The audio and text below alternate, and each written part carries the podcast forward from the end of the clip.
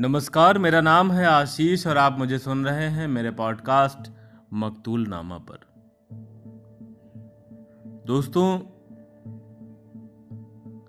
शनिवार की शाम थी, तकरीबन छः साढ़े छः बजे होंगे। किसी ने दरवाजे पर दस्तक दी। मैंने जाकर दरवाज़ा खोला। अरे, ये तो राजन है। राजन? क्या हुआ? सब ठीक है? आओ, चाय पियोगे? मैं चाय ही पी रहा था।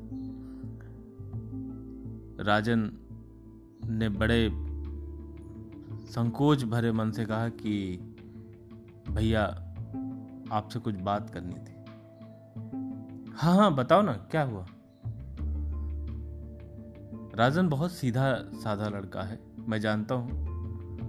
वो थिएटर करता है, कलाकार है।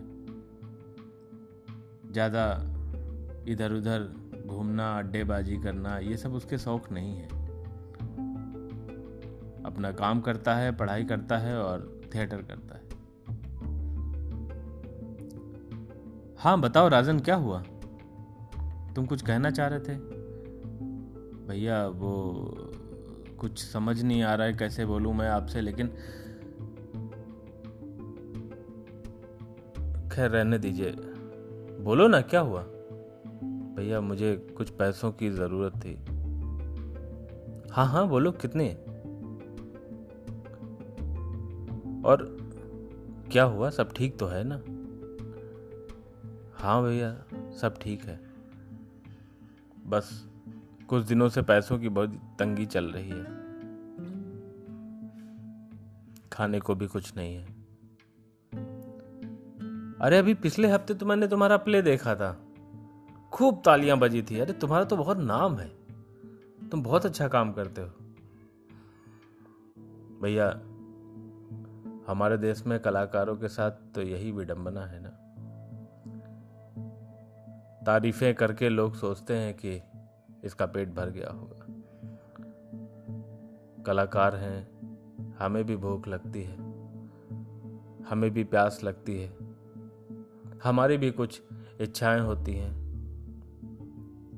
कहीं जाना चाहते हैं, कुछ खाना चाहते हैं। लेकिन पिछले कुछ दिनों से या कुछ महीनों से बहुत तंगी है। थिएटर शुरू होता है, तालियाँ बजती हैं, तारीफें होती हैं, लोग पीठ पर हाथ तक फेर देते हैं। अच्छा लगता है। बहुत अच्छा लगता है। लेकिन खाली पेट अब और नहीं होता। और कितना लड़ूं? और कितना लड़ूं? किससे लड़ूं? यहाँ तो जंग ही खुद से है। बड़ी हिम्मत करके आपके पास आया था। सोचा कि कुछ पैसों की मदद आप कर देंगे। कुछ काम चल गया तो मैं वापस कर दूँगा आपको। लेकिन भैया, किसी से कहिएगा मत। हाँ हाँ क्यों नहीं? मेरे पास जो था, मैं जितनी मदद कर सकता था, मैंने कलाकार की मदद की। लेकिन जाते जाते वो एक सवाल छोड़ गया कि क्या कलाकार की ये दशा हमारे देश में जो है वो ऐसी रहेगी।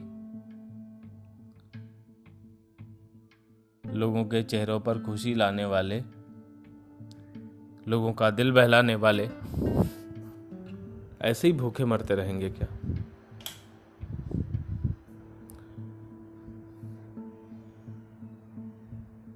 खैर, सवाल बना रहेगा।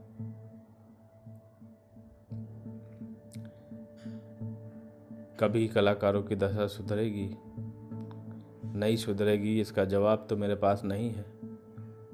मेरे पास तो कहानियाँ हैं। मैं फिर कोई कहानी, फिर कोई नया जज्बात, फिर कोई भाव या किसी की तकलीफ़ लेकर के आऊँगा। आप अपना ख्याल रखिएगा।